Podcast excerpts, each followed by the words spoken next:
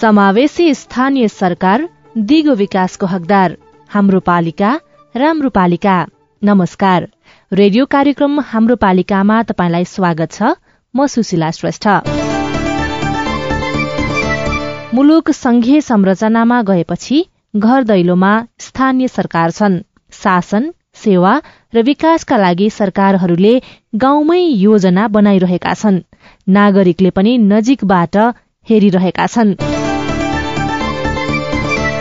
केन्द्रकृत र एकात्मकबाट संघीय शासन प्रणालीको बाटो रोज्दै नेपालले जनप्रतिनिधि मार्फत स्वशासनको अभ्यास गर्ने र आफ्नो आर्थिक विकासको लागि पहल लिन सक्ने अधिकार सुनिश्चित गरेको छ। त्यो अधिकारपछि अहिले स्थानीय सरकार कुन ठाउँमा छन्?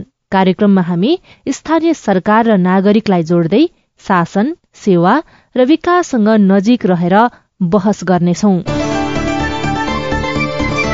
कार्यक्रम हाम्रो पालिका सीआईएन मार्फत सामुदायिक रेडियोबाट देशैभरि सीआईएन खबर डट कम र मोबाइल एप सीआईएनमा पनि चाहेको बेला तपाई विश्वभरि नै सुन्न सक्नुहुन्छ।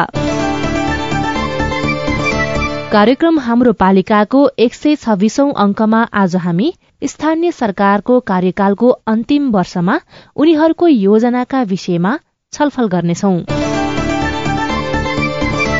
कार्यक्रमको शुरूमा स्थानीय तहको सञ्चालनको चार वर्षभन्दा बढ़ी समय बितिसक्दा नागरिक र जनप्रतिनिधिले नागरिक र जनप्रतिनिधिले गरेको अनुभवको प्रसंग गाउँ गाउँमा सिंहदरबार यो नारा सुन्दा राजधानी काठमाण्डुका सेवा सुविधा जनताको घर दैलोमा आइसके जस्तो लाग्छ। हुन पनि गाउँमा स्थानीय सरकारको नाउँमा जनप्रतिनिधि र संरचना पुगे तर पनि नागरिकले सेवा सुविधामा शास्ति भोगिरहेकै छन्। अनि कार्यकालको चार वर्ष बित्यो। जनप्रतिनिधि आफै पनि आफ्नो अधिकार र कर्तव्यबारे प्रष्ट छैनन्। स्थानीय तह गठन भएर जनप्रतिनिधिहरूको पहिलो कार्यकाल सकिन लागेको छ।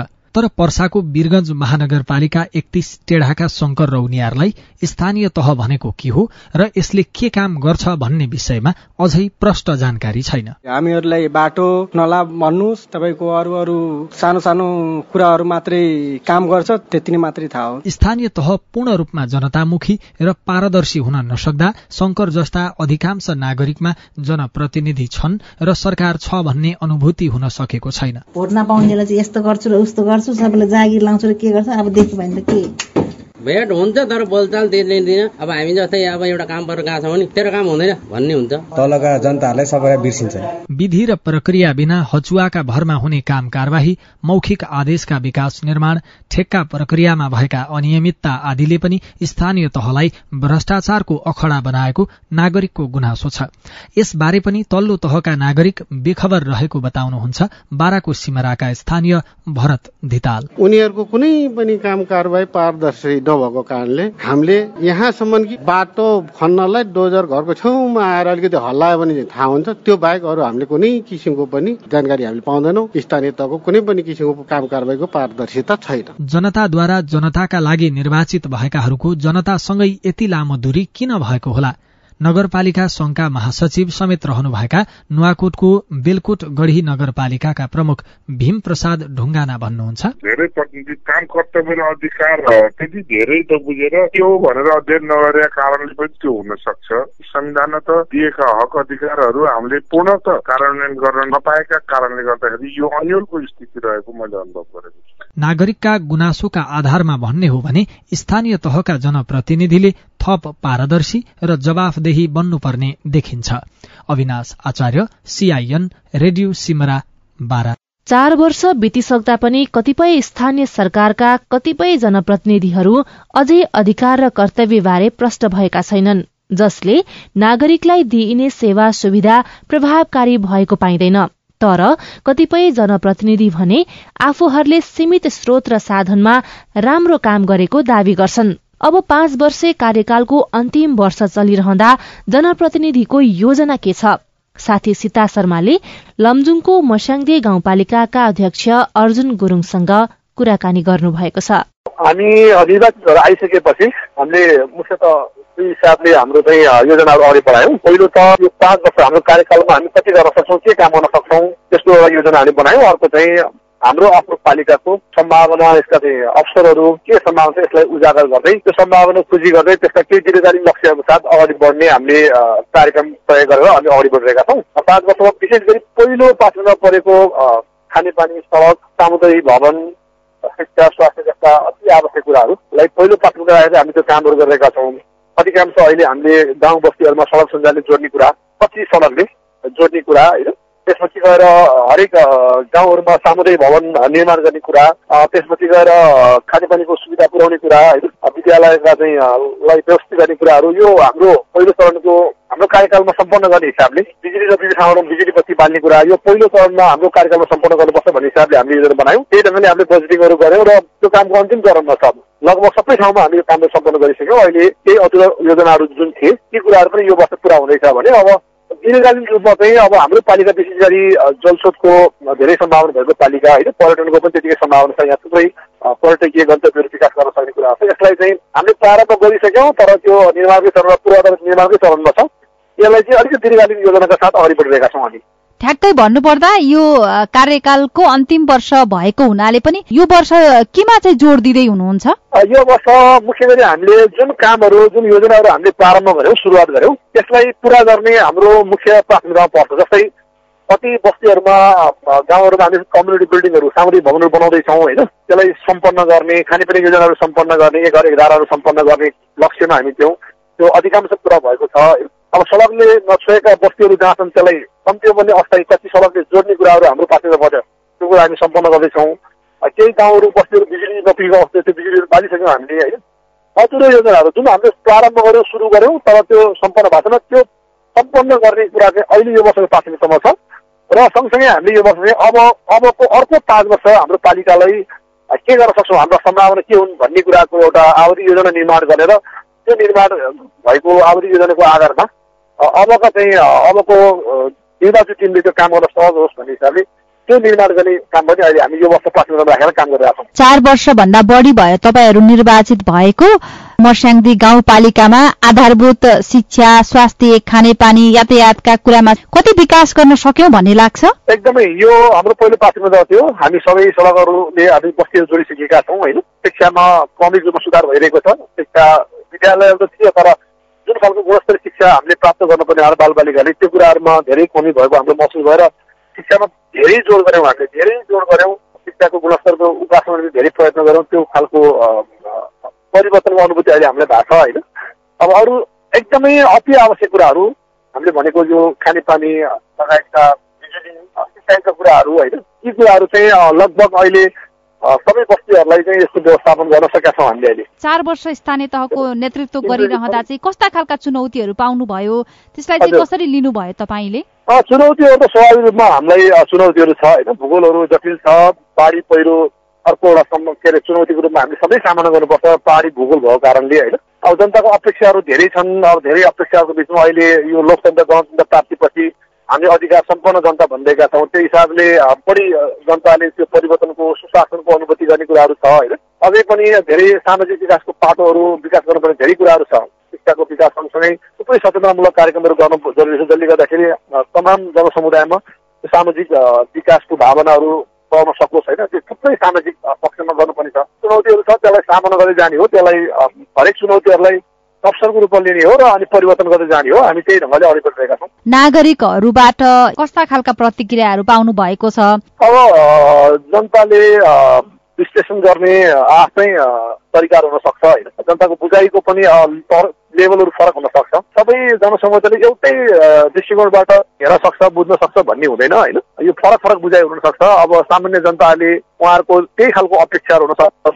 कसैलाई त्यही कुरा सामान्य हुनसक्छ कसैलाई त्यही कुरा चाहिँ त्यही आवश्यकता हुनसक्छ त्यसले गर्दाखेरि फरक फरक लेभलबाट बुझ्ने दृष्टिकोण फरक फरक हुनसक्छ तर जहाँसम्म हामीले गऱ्यौँ अब यो अहिले सबै खालको अधिकारहरू स्थानीय तहलाई भन्ने बुझाइका साथ जनताले जुन धेरै अपेक्षा हामीसँग गरेका छ त्यही हिसाबले हामीलाई बढी क्रियाशीलता पनि बनायो। जनताको त्यही कुराहरूले त्यही चासो उनीहरूको जिज्ञासाहरू उनीहरूको चाहनाहरूले पनि हामीलाई सधैँ घल्दै त्यही हिसाबले हाम्रो क्रियाशीलता पनि बढ्ने कुरा सँगसँगै आउँदो रहेछ।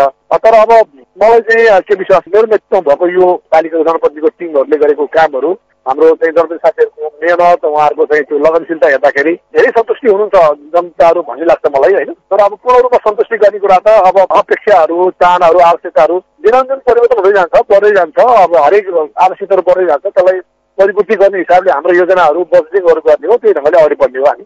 वास्तवमै भन्नुपर्दा तपाईँलाई नागरिकहरूको जनजीविकासँग जोडिएका कुराहरूमा नागरिकहरूको जनजीवन चाहिँ परिवर्तन गर्ने कुरामा चाहिँ कति परिवर्तन आयो भन्ने लाग्छ? यो दुईवटा कुराहरूमा हामीले हाम्रो कामहरूलाई प्रभावकारी बनाउँदाखेरि हामीले नागरिकको जनजीवनको परिवर्तन गर्न सक्ने हो। एउटा सामाजिक विकासको पाटो छ। यो धेरै वर्षदेखि जुन खालको अपिलित भएका बिर्सिएका जुन खालको पीडित अनुभूति गरिरहेका जनसमुदाय छ उनीहरूलाई सामाजिक विकासको माध्यमबाट उनीहरूलाई त्यो खालको अनुभूति गराउने एउटा पाटो भयो। त्यसमा हाम्रो कार्यक्रम नियन्त्रण बढिरहेको छ होइन अब अर्को त अहिले देखेर अब समृद्धिको यात्रा नै हो नि त। अब जनताले त त्यो अधिकार प्राप्त गरिसके अब जनताको अपेक्षा भनेको त समृद्धि विकास परिवर्तन सुशासन हो होइन।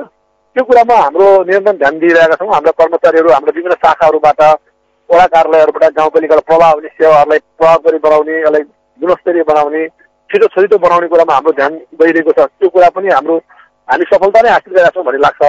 अर्को अब जनजीवन उकास्नको निम्ति त अब आर्थिक समृद्धि कुरा छ आयोजनलाई बढाउने कुरा होइन रोजगारीको व्यवस्थापन गर्ने कुरा अर्को महत्त्वपूर्ण पारो छ। यसको लागि हामीले हामीसँग भएका सम्भावनाहरू जस्तै अब जलस्रोतको सम्भावना भनेका छौँ थुप्रै हाइड्रोहरू यहाँ सञ्चालनमा छ निर्माणको चरणमा छ। त्यहाँ रोज युवाहरूको रोजगारी चलाउनु हिसाबले त्यही ढङ्गले हामी उहाँहरूलाई एवारनेसको कुराहरू सचेत गराइरहेका छौँ। उहाँलाई त्यो सम्भावनाहरू देखाइरहेका छौँ। अब कृषि पर्यटन अर्को चाहिँ क्षेत्र छ हाम्रो।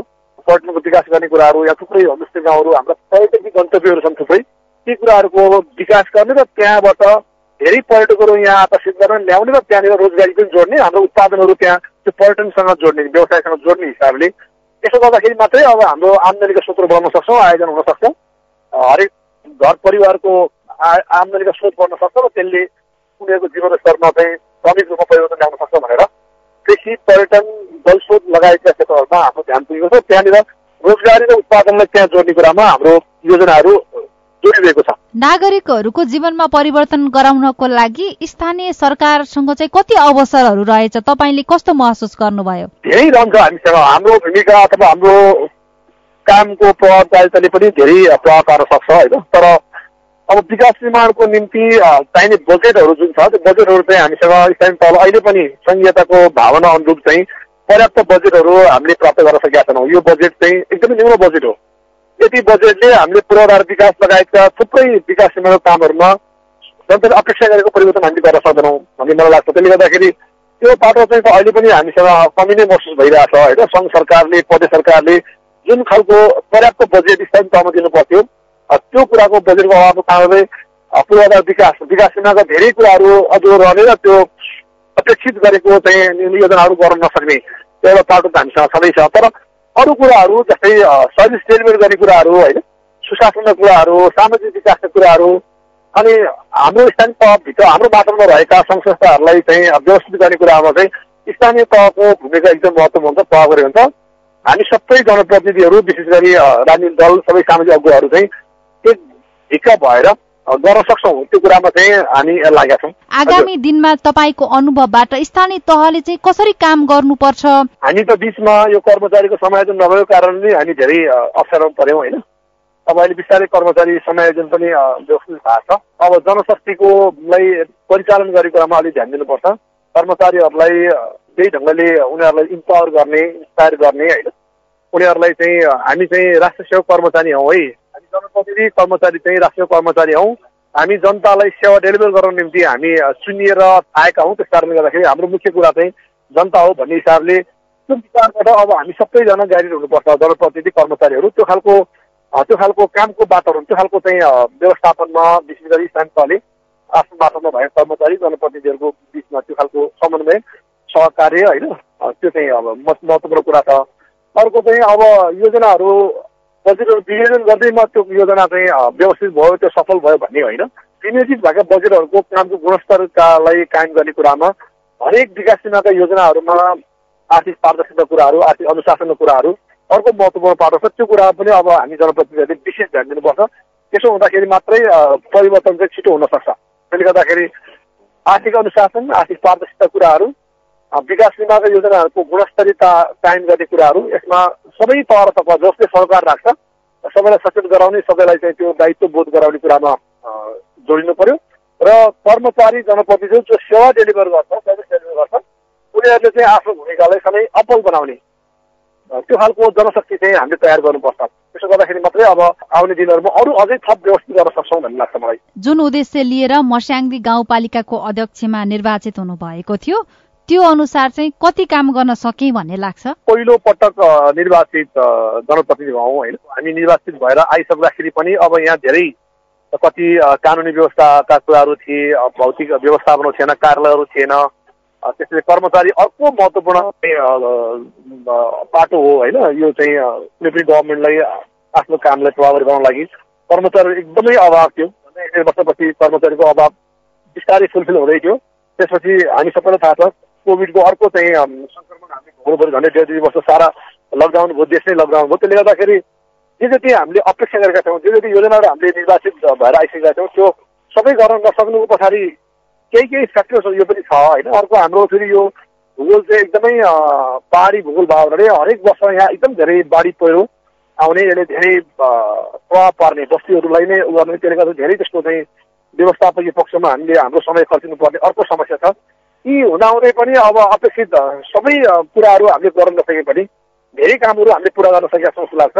त्यो अनुभूति जनताले पनि गरेका छ भन्ने लाग्छ तर यदि यो नभएको भए यी समस्याहरू हामीलाई नआएको भए कोभिड लगायतका भएको भए हामी धेरै अझै योभन्दा धेरै उपलब्धि हासिल गर्न सक्थ्यौँ होला भन्ने लाग्छ मलाई। हस् यहाँलाई समय र संवादका लागि धेरै धेरै धन्यवाद। हजुर तपाईँलाई पनि धेरै धन्यवाद। लमजुङको मस्याङदे गाउँपालिका पछि अब सिन्धुलीको मरिण गाउँपालिकातर्फ लागौं। सिन्धुलीको मरिण गाउँपालिकाले यस वर्ष नयाँ योजना भन्दा पनि अधुरा योजनाहरूलाई पूरा गर्ने र परिणाम आउने खालका काम गर्न लागेको गाउँपालिकाका उपाध्यक्ष संगीता माझीले बताउनु भएको छ। यो यो यस्तो अब यो अन्तिम वर्ष त अहिले हामी हिँडि नै राखेको छौँ। यो अन्तिम वर्षमा हामीले बजेट विनियोजन गर्यो असारको दस गते होइन?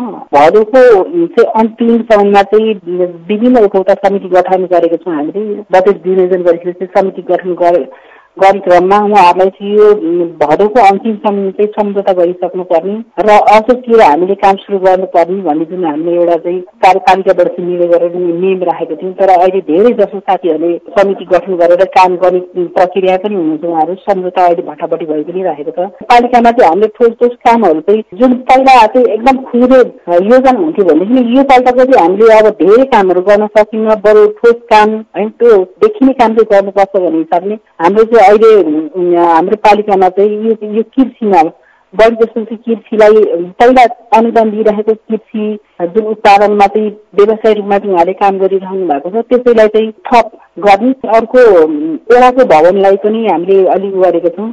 र हामीले विभिन्न ठाउँमा मर्मतको लागि छुट्याएको छौँ जुन हामीले नयाँ ट्र्याक भन्दाखेरि पनि त्यो भइरहेको चाहिँ बाटोलाई चाहिँ मर्मत गर्नको लागि त्यसलाई चाहिँ अलिक मजबुत बढ्नको लागि चाहिँ हामीले त्यसमै थप गरिरहेको छौँ। अब त्यस्तो जुन अहिले चाहिँ अब धेरै दसैँ तिहारको कारणले चाहिँ अलिक काम अलिक धेरै साथीहरूले गरिराख्नु भएको छैन होइन? अब सम्पन्न भएको कामहरूलाई त हामीले भुक्तानी दिने क्रम नै छौँ। सकेसम्म चाहिँ हामीले माघको अन्तिमसम्म चाहिँ काम चाहिँ अब सक्नुपर्छ भन्ने सोच नै छ चार वर्ष अगाडि निर्वाचित हुँदै गर्दाखेरि तपाईँहरूले जुन घोषणा गर्नु भएको थियो त्यो घोषणा अनुसारका सबै कामहरू सकाउनुहुन्छ यो पाँच वर्षमा? हामीले निर्वाचित हुनुभन्दा अगाडि घोषणा गरेको पत्र छ त्यो पत्र अनुसार हामीले कति काम गरेको छौँ र कति काम बाँकी छ एकचोटि हामीले गर्न नसक्ने पनि रहेछौँ होइन? हामीले सोचेको जस्तो हुँदैन। हामीले बजेट विनियोजन गरेको अनुसार हामीले काम पनि गर्न सकिरहेको छैनौँ किनभनेदेखि लकडाउन भयो अब हाम्रो ठाउँमा मात्रै नभएर यो अन्तर्राष्ट्रिय सबै ठाउँमा चाहिँ यो कोभिडको कारणले धेरै हाम्रो कामहरूमा हाम्रो मात्र नगरेर सबैको काममा चाहिँ ठप्प भएको अवस्थाहरू छ। र हामीले सतहत्तरकोमा पनि हामीले काम गर्न नसकेर बजेट फ्रिज गऱ्यो भनेदेखि यो अठहत्तरको बजेट पनि हामीले अब धेरै कामहरू सक्यौँ भनेदेखि अरू केही कामहरू हामीले गर्न सकिएन के गर्दैछौँ भनेदेखि धेरै ठाउँमा त्यो टुक्रा टुक्री बजेट भन्दाखेरि पनि एकमुष्ट गर्नुपर्छ। जुन हामीले काम गरेको चाहिँ देखियोस् होइन? अब धेरै काम हामीले अहिले त्यो भित्र काम गरिरहेका छौँ अनि आखिरमा चाहिँ हामीले परिणामलाई चाहिँ अब होइन? हेर्ने बेलामा चाहिँ अलि चाहिँ नदेखिने त्यो भएको भएर अहिले चाहिँ एकमुष्टमा हामीले बजेटहरू हालेको छौँ धेरै जस्तो भवनहरूको लागि कृषिलाई जुन हाम्रो पोखरीहरू निर्माण भइरहेको अवस्थाहरू छ र हामीले भवनहरू बनाइरहेको भवनहरू पनि अधुरो छन् त्यो अधुरो भवनहरूलाई थप्ने किसिमले र अब धेरै हामीले संरक्षणहरू बनाइरहेको संरक्षणहरू सम्पन्न भइरहेको अवस्थाहरू छैन तपाईँहरूले निर्वाचनका बेला घोषणा गरेका काम मध्ये चाहिँ तपाईँको पालिकामा अझै के के गर्न बाँकी रहेका छन्? धेरै ठाउँमा पहिलाको वर्ष चाहिँ धेरै ठाउँमा कृषिमै लगानी गऱ्यौँ र र कृषिमा लगानी गरेकोमा फेरि हाम्रो यो यो हाम्रो भेग चाहिँ अलिकति सिँचाइको एकदम कमजोर भएको कारणले मान्छेहरूले कृषिमा त तपाईँले लगानी गर्नुभयो तर कृषिमा चाहिँ सुधार आएको खोइ भनेर धेरै साथीहरूले क्वेसन गर्नुहुन्छ होइन? तर हामीले ठ्याक्कै कृषिभित्र मात्र होइन त कृषिलाई चाहिने हरेक सामग्रीहरू हामीले सिँचाइ कतिपय ठाउँमा सिँचाइ नभएको अवस्थाहरू छ। हामीले सिँचाइको पनि व्यवस्थित गरेको छौँ। कतिपय इनार चाहिँ जुन पानी तानेर चाहिँ त्यत्रो डाँडा पाहाडमा चाहिँ लगेर चाहिँ त्यो लिफ्ट सिस्टमबाट चाहिँ पानी तानी इनार निर्माण गरेको छौँ। मेसिन चाहिँ खरिद गरिदिएको छौँ र पाइपहरूको चाहिँ लाइन जोडिदिएको छ। विभिन्न ठाउँमा चाहिँ जुन हाम्रो बगिरहेको खोलालाई चाहिँ व्यवस्थित गरेर चाहिँ धेरै ठाउँमा चाहिँ हामीले सिँचाइको पनि व्यवस्था गरेको छौँ। र कृषिमा काम गर्ने धेरै व्यवसायीहरूलाई चाहिँ जुन तालिमको कारणले अब धेरै ज्ञान नभएको कारणले जुन हामीले पहिला जसरी नै खेती गर्थ्यौँ अहिले पनि त्यसै गरी खेती गर्ने चलनहरू छ तर त्यसलाई चाहिँ अन्त्य गर्नको लागि अहिले चाहिँ फेरि हामीले विभिन्न ठाउँमा तालिम पनि दिइरहेको छौँ जुनसुकै बालीहरू बिरुवा लगाउँदाखेरि पनि रोगहरू निस्किने त्यो रोगलाई चाहिँ कसरी निर्मूल गर्न सक्छ? त्यो त्यो ठ्याक्कै लागेको रोगलाई चाहिँ कस्तो दबाई चाहिँ प्रयोग गर्नुपर्छ भन्ने हिसाबले धेरै ठाउँमा हामीले तालिम पनि दिएको छौँ। कृषि विज्ञहरू जुन प्रदेशबाटै ल्याएर हामीले चाहिँ कृषिमा काम गर्ने धेरै साथीहरूसँग चाहिँ हामीले तालिमहरू कोर्डिनेसन गरेर कार्यक्रम पनि सञ्चालन गरेको छ। हामीले त्यसमा पनि हेर्नुपर्छ। किनभने कृषि भन्ने बित्तिकै हामी उत्पादनमा मात्र होइन उत्पादनलाई चाहिँ जोड्नको लागि कति चिजहरू चाहिँ समस्या परिरहेछ सजिलो बनाउनुको लागि कृषकहरूलाई चाहिँ के के सानोको आवश्यकता परिरहेछ भन्ने हिसाबले त्यस्तो भित्र पनि हामीले चाहिँ बजेट व्यवस्थापन गरेको छौँ। अब धेरै साथीहरूले भन्नुहुन्छ तपाईँहरूले यत्रो वर्ष चाहिँ कृषिमा लगानी गर्नुभयो तर अहिलेसम्म चाहिँ अब तपाईँहरूको पालिकाबाट चाहिँ दैनिक उत्पादन भएर चाहिँ बजारमाथि बेर्सन भएको सामानहरू तपाईँहरूले देखाउनुहोस् भन्नुहुन्छ तपाईँ चाहिँ आफ्नो कामबाट कति सन्तुष्ट हुनुहुन्छ? म म मेरो काममा केमा सन्तुष्ट छु भन्दाखेरि हामीले गरेको कामहरू धेरै कामहरू हामीले नसकेको कामहरू पनि धेरै मान्छेहरूसँग कोर्डिनेसन गरेर धेरै विज्ञहरूसँग चाहिँ समन्वय गरेर हामीले गरेको कामहरू चाहिँ मलाई लाग्छ हामीले हामीले गरेको काममा कतिपय चिज नमिल्न सक्छ तर हामीले चाहिँ बिगार्नको लागि होइन। काम गर्ने क्रममा हिँड्ने क्रममा ठेस लाग्छ भनेदेखि काम गर्ने मान्छेले काम बिगार्छ यो स्वाभाविक नै हो होइन? तर तर हामीले काम गरेको त जुन सपार्नको लागि राम्रो बनाउनुको लागि काम गरेको छौँ तर पहिलो निर्वाचित भएको कारणले धेरै चिजको चाहिँ हामीलाई ज्ञान अहिले तपाईँहरूलाई अहिले मैले पनि भनेँ धेरै चिजको अनुभव ज्ञान नभएको कारणले हामीले राम्रै गर्नु खोज्दाखेरि पनि कतिपय ठाउँमा बिग्रेको छ त्यो हामी मान्नुपर्छ। र र त्यसलाई सुधारेर हामीले काम चाहिँ हामीले सोचेको भन्दा हामीले गर्नु खोजेको भन्दा अब हाम्रो लागि र मेरो विश्वास छ कि मैले चाहिँ राम्रो काम गरेको छु। हाम्रो टिमले चाहिँ अहिलेसम्म जुन गरिरहेको कामहरूमा कुनै पनि त्यस्तो अब टिक्का होला जस्तो मलाई लाग्दैन। हुनसक्छ। हामीले काम अब राम्रै गर्नु खोज्दा खोज्दै कतिपय गरेको काम बिग्रेर जान जाने सम्भावना हुन्छ। हाम्रो प्राकृतिकले दिएको त्यस्तै छ। हामीले निर्माणहरू गरेको चाहिँ बाटो निर्माण गऱ्यौँ।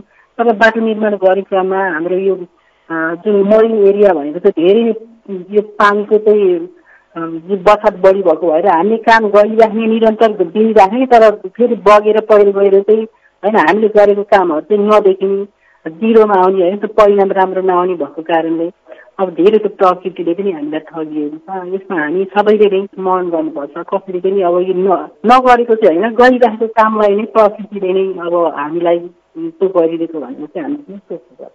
अब आगामी दिनमा स्थानीय सरकारले कसरी काम गर्नुपर्छ? स्थानीय सरकार नागरिकहरूका लागि कति महत्वपूर्ण रहेछन् तपाईँको अनुभवमा? विकास निर्माण गरेको कामलाई हाम्रो नागरिकहरूले त्यो त्यो गरेको कामलाई समर्थन गर्ने ठुलो हो। नेपाल सरकारले विकास गरेको ठाउँलाई र हेर्ने सोच जुन हेर्ने आँखाहरू चाहिँ पहिलाको जस्तै देखिनु भएन किनभने अब हामीले भन्छौँ नि पहिला जे छ अहिले पनि त्यही छ भनेर कति होइन अब नागरिकहरूले प्रश्न पनि गर्नुहुन्छ जसको सरकार आए पनि जुन जुन स्थानीय आए पनि उहिले त हो मान्छे परिवर्तन भएको छैन भन्नुहुन्छ तर हामी नागरिकहरू पनि के हुनुपर्छ भनेदेखि विकास गरेको ठाउँलाई हामीले हेर्नुपर्छ र विकास निर्माण भइरहेको कामहरूलाई चाहिँ हाम्रो पनि दायित्व हो भनेर बुझ्नुपर्छ। किनभने त्यहाँ स्थानीय सरकारको मात्र होइन त्यहाँ जनप्रतिनिधिको मात्र होइन। त्यो निर्माण गरिरहेको काम हाम्रै यति लगानी हो हामीले नै गरेको हो भनेर सोचाइ राख्नुपर्छ र त्यसलाई चाहिँ हामीले बिग्रिनु खोजेको कामहरूलाई सुधार्न सक्यौँ भनेदेखि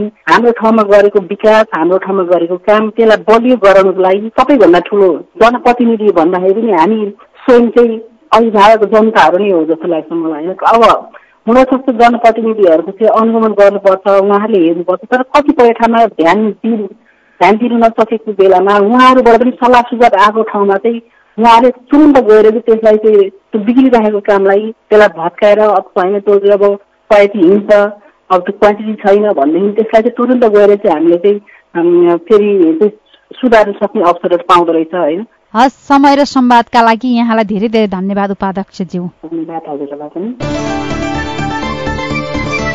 स्थानीय सरकारले पाँच वर्ष कार्यकाल सकाउने अन्तिम वर्षको योजनामा केन्द्रित आजको कार्यक्रमको हामी अन्त्यतिर आइपुगेका छौं। अर्को हप्ता फेरि नयाँ विषयका साथमा उपस्थित हुने नै छौं। तपाईलाई यो कार्यक्रम कस्तो लाग्छ? आफ्ना सल्लाह र सुझावका लागि शून्य एक बान्न साठी छ चार छमा फोन गर्न सक्नुहुन्छ। यही नम्बरमा फोन गरेर तपाईँले आफ्नो स्थानीय सरकारलाई पनि सुझाव दिन सक्नुहुनेछ। तपाईँको स्थानीय तहमा विकासका कामको अवस्था कस्तो छ? तपाईँलाई चित्त बुझेको छैन भने आफ्ना गुनासा राख्न सक्नुहुनेछ। या त पालिकामा सञ्चालित योजनाहरूको काम प्रभावकारी रूपमा भइरहेको छ भने पनि तपाईँ त्यो कुरा हामीसँग बाँड्न सक्नुहुनेछ। त्यो अनुभव अन्य पालिकाका लागि उदाहरण बन्न सक्छ। यिनै जानकारी अनि सामग्रीहरूसँगै तपाईँकै घर दैलोको स्थानीय सरकारको सवालमा छलफल गर्ने रेडियो कार्यक्रम हाम्रो पालिकाको आजको अंकबाट विदा लिने समय भएको छ। आजका लागि प्राविधिक साथी सुरेन्द्र सिंहलाई धन्यवाद। अहिलेको रेडियो कार्यक्रम हाम्रो पालिकाबाट म सुशीला श्रेष्ठ विदा भए। नमस्कार।